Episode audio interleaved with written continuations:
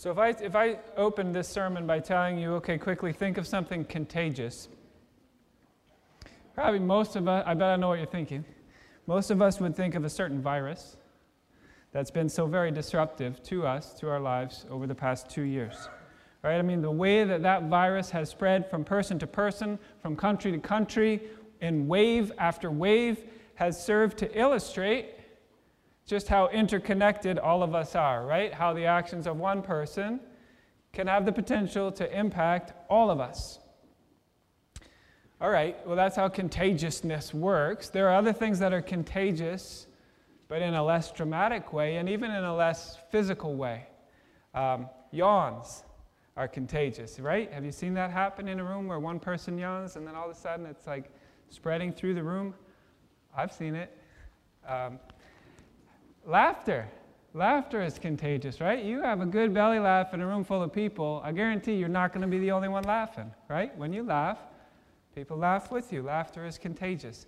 Well, here's another thing that's like that that's contagious, that spreads through a room, that spreads through a community. Humble, Christ like service, having a servant heart, that's contagious. That spreads. When one person lives in a humble, Christ like way, loving and serving others, living a life focused on others and not focused on him or herself. Others see that, they are attracted to it, and they begin to act that way as well. It spreads, it's contagious. Now, Paul, the Apostle Paul, is counting on that in our passage today. I don't know if you've ever noticed that when you've read this section of Philippians, but in this passage, Paul is talking about sending two men to the Philippians. He says, Timothy's coming, and Epaphroditus is coming. And he says to the Philippian church, he says, These guys are humble servants. I'm sending them to you. And the reason that Paul is sending those two individuals to Philippi is because he knows that their humble present, presence their servant hearts is going to infect the Philippian church with the same attitude so that there's going to be an outbreak of humble service to one another in the Philippian church. That's, I think, what Paul is up to in this part of the letter, and I believe with all my heart that can happen here as well. And so I'm going to pray, and then we can read it together. Holy Father, thank you that you've gathered us around the, the, the, the food, the nourishment of your holy word. I pray that we would eat well today. I pray that we would read your word and think on it, understand it, believe it, and apply it. I pray specifically that you would uh, stir up a heart of humble Christ like service in our midst. I know that there are a lot of people here who do have hearts like that, and it's beautiful. And I just pray that you would grow that and continue to spread that throughout our congregation.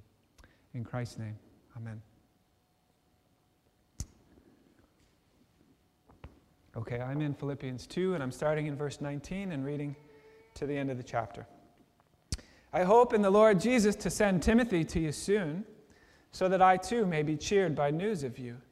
For I have no one like him who will be genuinely concerned for your welfare. For they all seek their own interests, not those of Jesus Christ. But you know Timothy's proven worth, how as a son with a father he has served with me in the gospel. I hope, therefore, to send him just as soon as I see how it, go, how it will go with me. And I trust in the Lord that shortly I myself will come also. I've thought it necessary to send to you Epaphroditus, my brother and fellow worker and fellow soldier, and your messenger and minister to my need. For he has been longing for you all and has been distressed because you heard that he was ill.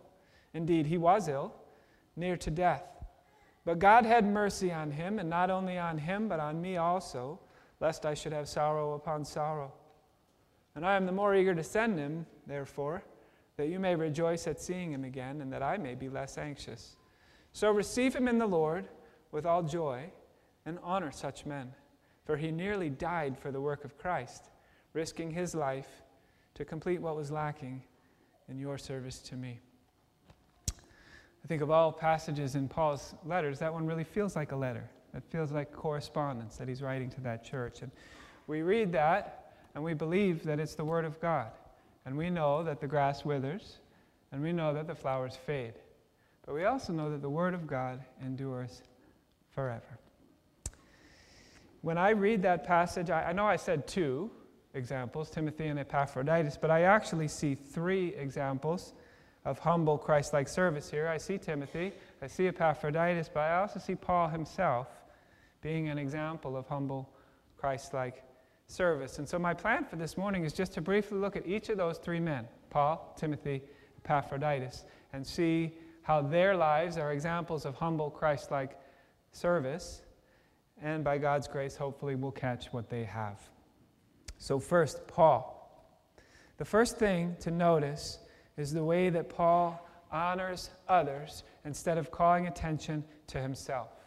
Right? Do you notice that? Paul refers to Timothy as someone who has served with me in the gospel.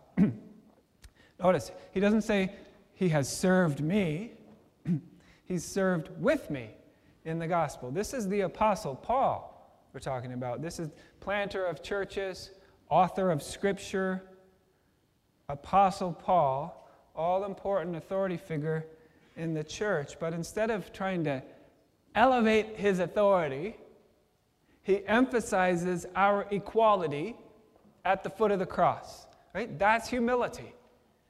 And he does the same thing with Epaphroditus. He calls him a brother, a fellow worker, a fellow soldier, an equal. Epaphroditus, if you picked up on that, Epaphroditus was the one who hand delivered, delivered this letter that Paul wrote to the Philippians, right? Paul wrote it, he handed it to Epaphroditus. Epaphroditus took it and brought it to the church at Philippi. Now, no doubt, as soon as the church at Philippi received this letter from Paul, they gathered everybody together and they read it out, right? Isn't that what you would do?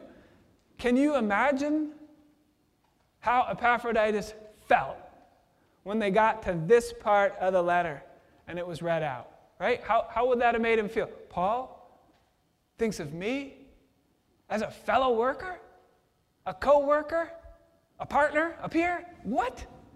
When, when I read that, and I, when I think about how good that must have felt for Epaphroditus to hear that, I always think of this scene in The Lion, the Witch, and the Wardrobe. I know, I know we have some young Narnians here. I bet they're going to recognize this scene. There's a scene towards the end of that story where Aslan is giving instructions to all the animals. And he says, Those who are good with their noses must come up front with us lions to smell out where the battle is. And then we're told that there is only one other lion. And that lion is so happy to be lumped in with Aslan that he goes running around to all the other animals and he says, Did you hear what he said? Us lions. That means him and me. Us lions. That's what I like about Aslan. No standoffishness. Us lions. He was talking about him and me. I, that's how I imagine how Epaphroditus felt when he heard that Paul considered him a brother and a fellow worker. Right? We're all equals at the foot of the cross. Paul is not throwing down his credentials here and elevating himself above others. He's doing the opposite. He's elevating others up to his level. He's saying, We're equal, we're co workers for the gospel. The other thing that I see modeled here, humble service, a servant's heart modeled by Paul here, is how loosely he holds on to his treasure and how willingly he sends it off to other people right? It's, if, it's as if his own needs don't even matter. It's like he doesn't even notice that he has needs. He's so eager to bless others. And let me explain what I mean. You have to remember, Paul's writing this letter from house arrest, right? One of the worst things about that situation is the isolation, right? He's not free to go and visit other people anytime he wants. And he obviously can't call them on the phone if ever he wants to hear their voice, right? He's stuck there. If you're going to have any human interaction with loved ones in that kind of context, they're going to need to come visit you. They're going to need to come and be with you. And those visits are so precious to prisoners, right? When they can't go and visit, when you go and visit them, it's just so important. Ask someone who's served time. They'll tell you that those visits are a lifeline. Right? Over the years, I've had a number of friends who have been uh, in prison for various reasons. And I don't know, I was thinking about it this week and I couldn't figure out. I don't know how many times I've done the whole go to the prison, sign in, lock up your valuables in a little locker, go through the metal detector, go sit in a room, wait for your inmate to be called, and then come to the visiting room. I've done that in three different states uh, in the States. And um, in some prisons, I've found that you're able to be in the same room, sit at the same table, give each other a hug, if you like, more minimum security prisons. But in other places, a couple of different prisons I've been in, where you have to sit in your own little room, and then there's a glass wall, and the person you're visiting is on the other side of that glass wall in their own little room. And the way that you talk to them is on a phone. You can look at them, but you have to talk on a phone. The most heartbreaking visit I ever had in prison, I was visiting someone who was a good friend of mine, uh, who's my age, uh, got in a lot of trouble for a lot of different things and ended up in, in prison. And so I went down to see him as soon as I found out. Uh, I came in, did the whole thing, sat and waited. He was brought in by two guards, sat down. He's wearing an orange prison suit. He thanked me for coming in. He told me what the past few days had been like for him, just quite a nightmare. He told me what he could expect coming forward. Our time flew by, uh, and, and before we knew it, we were cut off. The guards came and grabbed him, had to hang up the phones. And he, uh, this is the part that broke my heart. He, he stood up. Now, this is, Jeff is a, the toughest guy I ever knew, right? He's just hard, a hard, hard man. And uh, he's a guy who never would have hugged me. He never would have touched me except maybe to punch me. He, he, he walked over to the glass and he just put his hand on the glass. And then he looked at me. And I walked over and put my hand on the glass right? He, he just wanted nearness.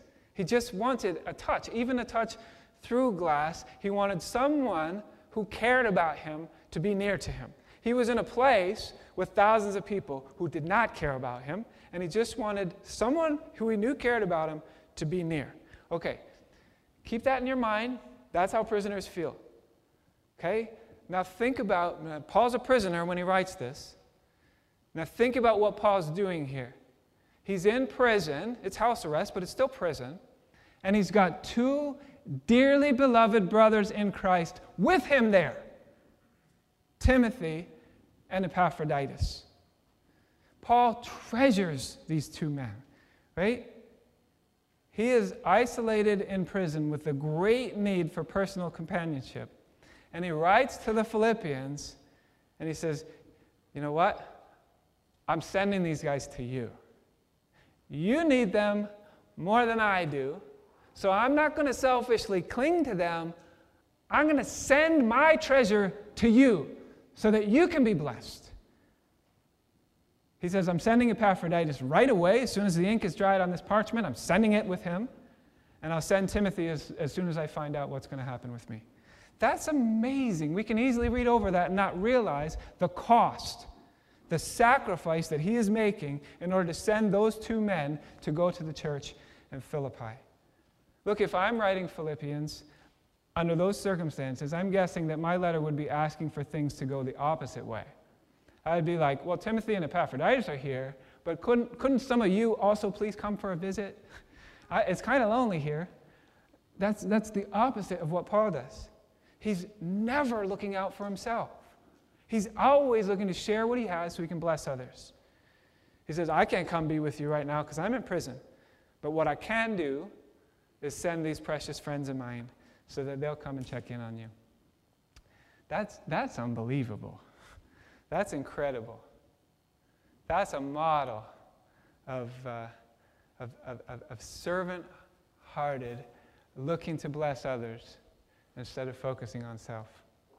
As a church, are we like that? As a church, are we willing to send our strongest and most gifted members away from here to be missionaries or to plant churches?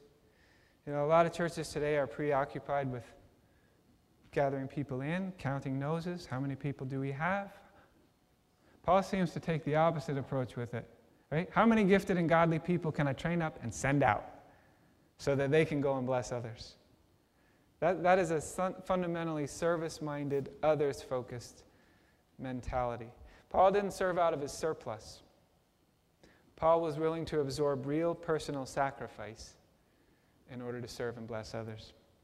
All right, that's Paul. That's a model for us. That's something by God's grace to aspire to. Now, Timothy. Paul writes this He says, I have no one like Timothy. I have no one like Timothy who will be genuinely concerned for your own welfare. Right? I'm sure lots of people would be concerned for that church, but no one like Timothy. There's something about Timothy that he just, he's, he loves you. He's genuinely concerned for you.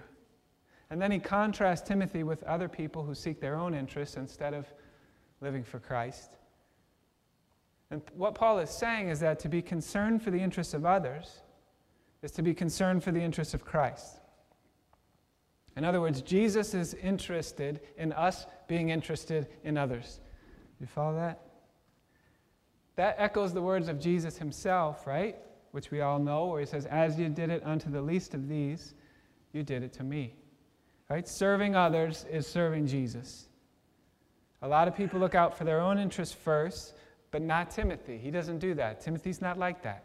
He serves Jesus, and the way he serves Jesus is by being genuinely concerned for the interests of others.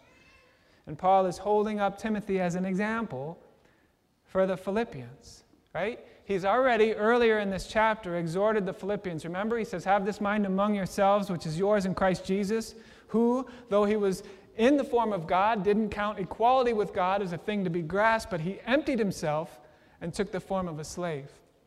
And now Paul's saying, Here, here's exhibit A of what this looks like. Look at Timothy.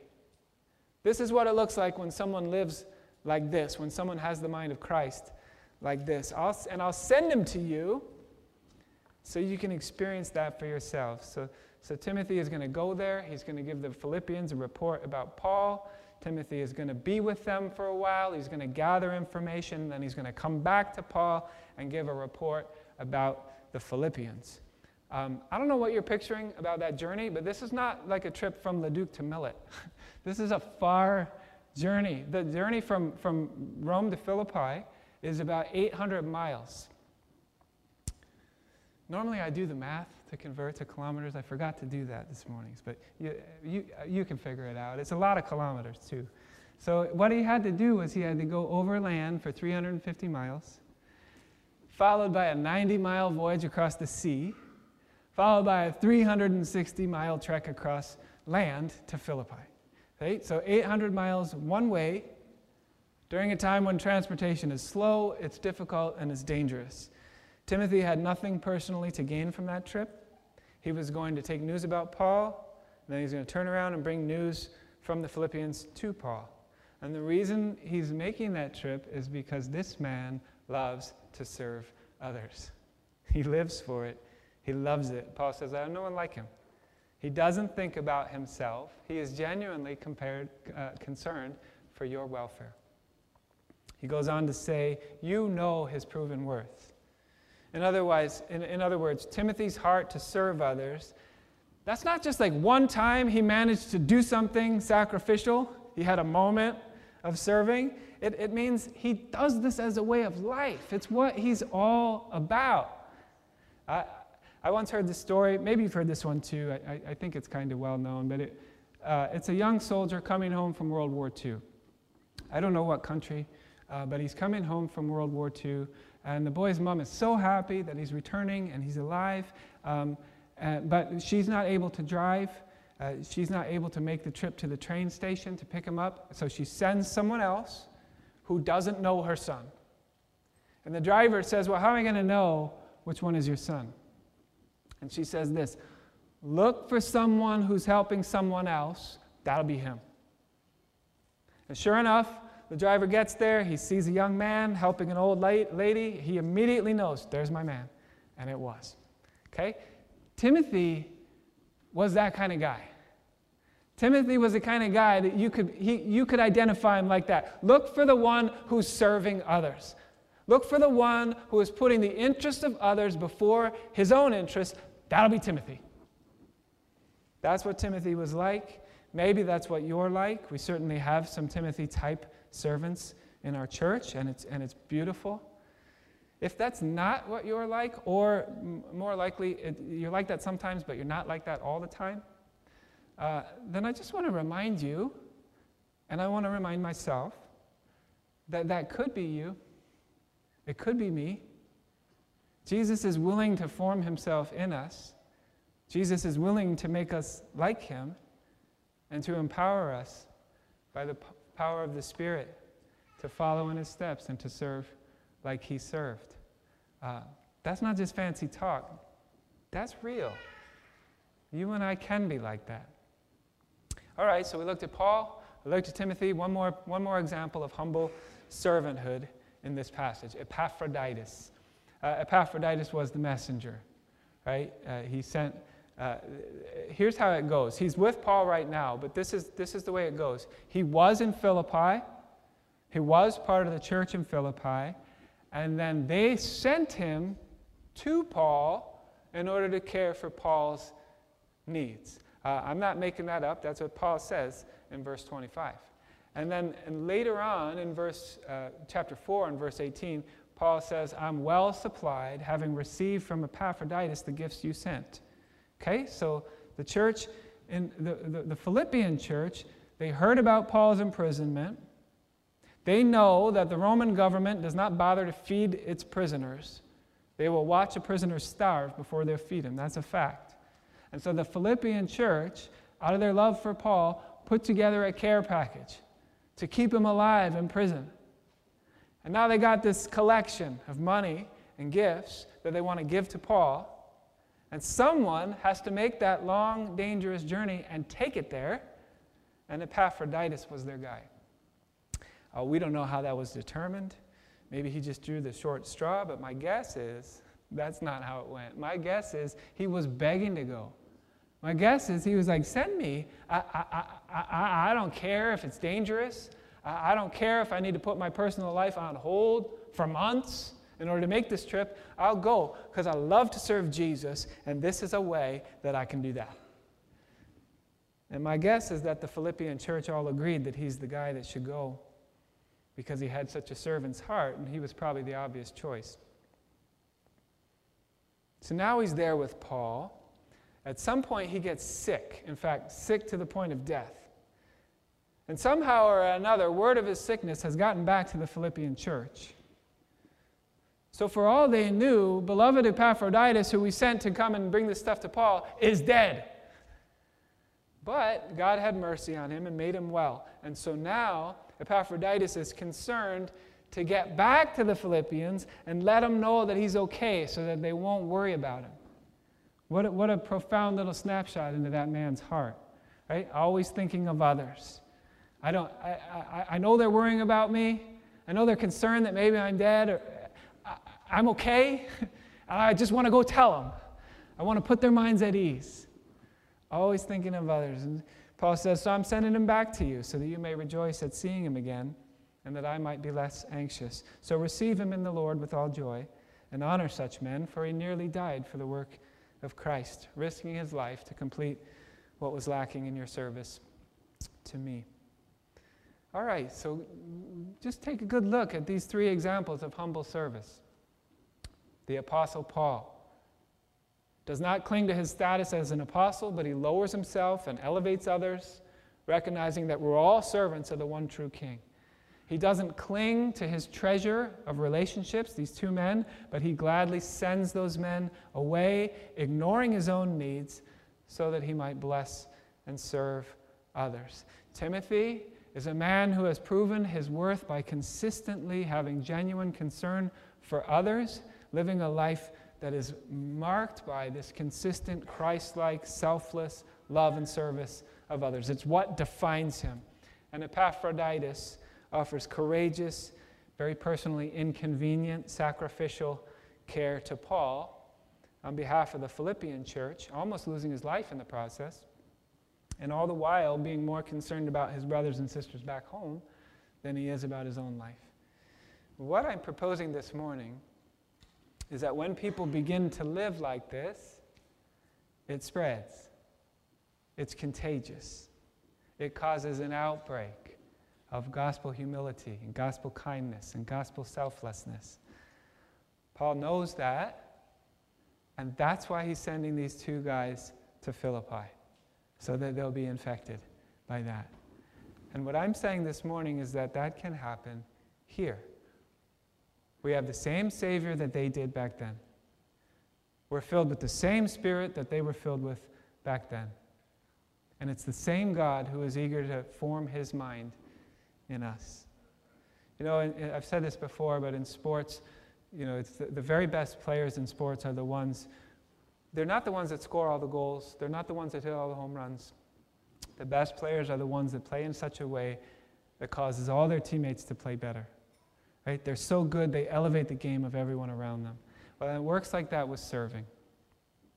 We don't just want a few people here who are really great at serving, who are like all stars at serving, and they can just do all the work.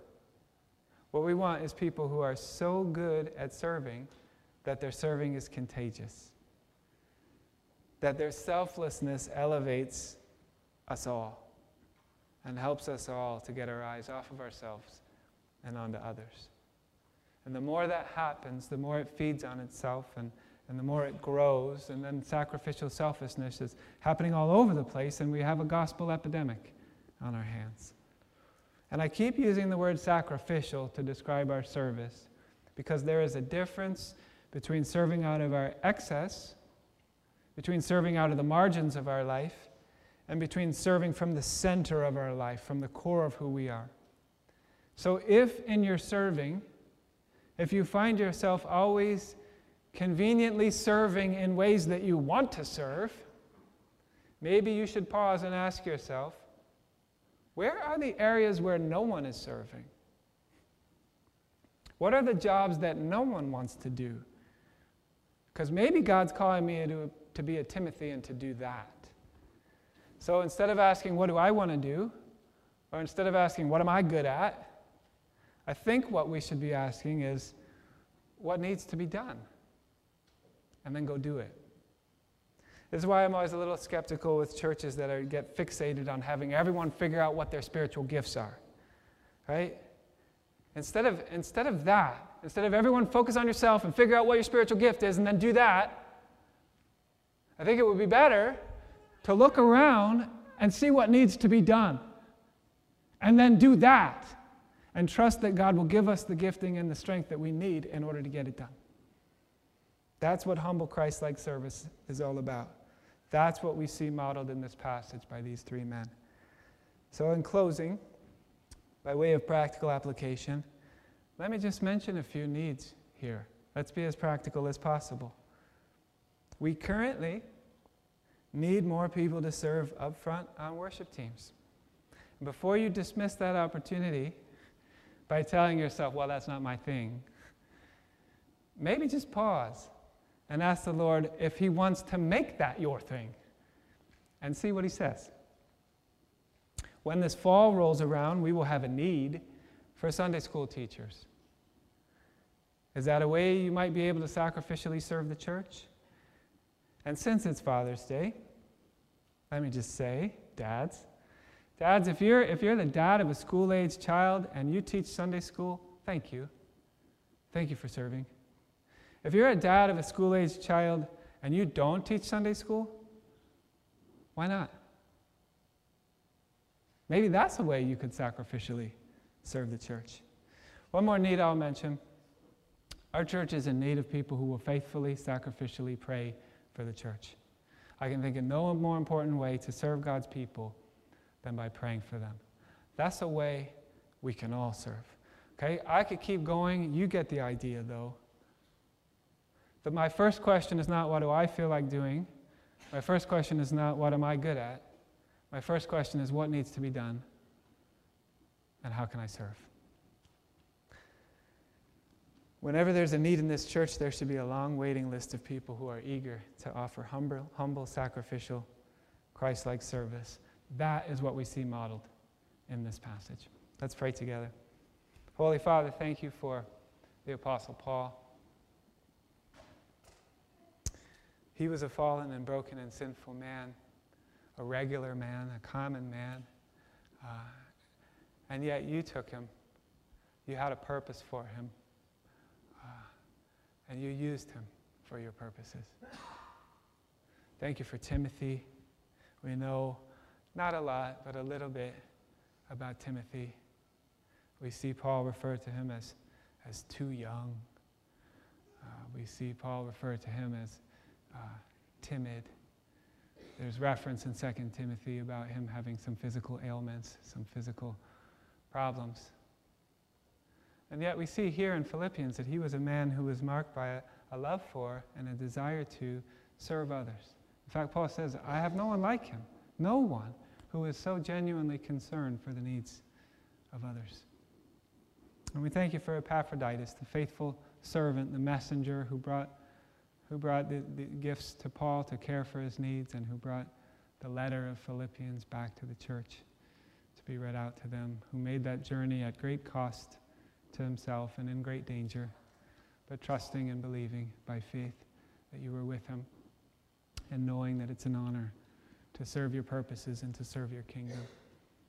I pray for us here that we would be like that, that we would be marked by that Christ like, humble desire to serve others, to do what needs doing, to do it joyfully, to serve sacrificially, to serve in a way that looks out for the interests of others. I know that that happens here. I know that that honors you and brings glory to your name. And I just pray that we would continue to grow in that and that that would spread throughout our whole church body. In Christ's name, amen.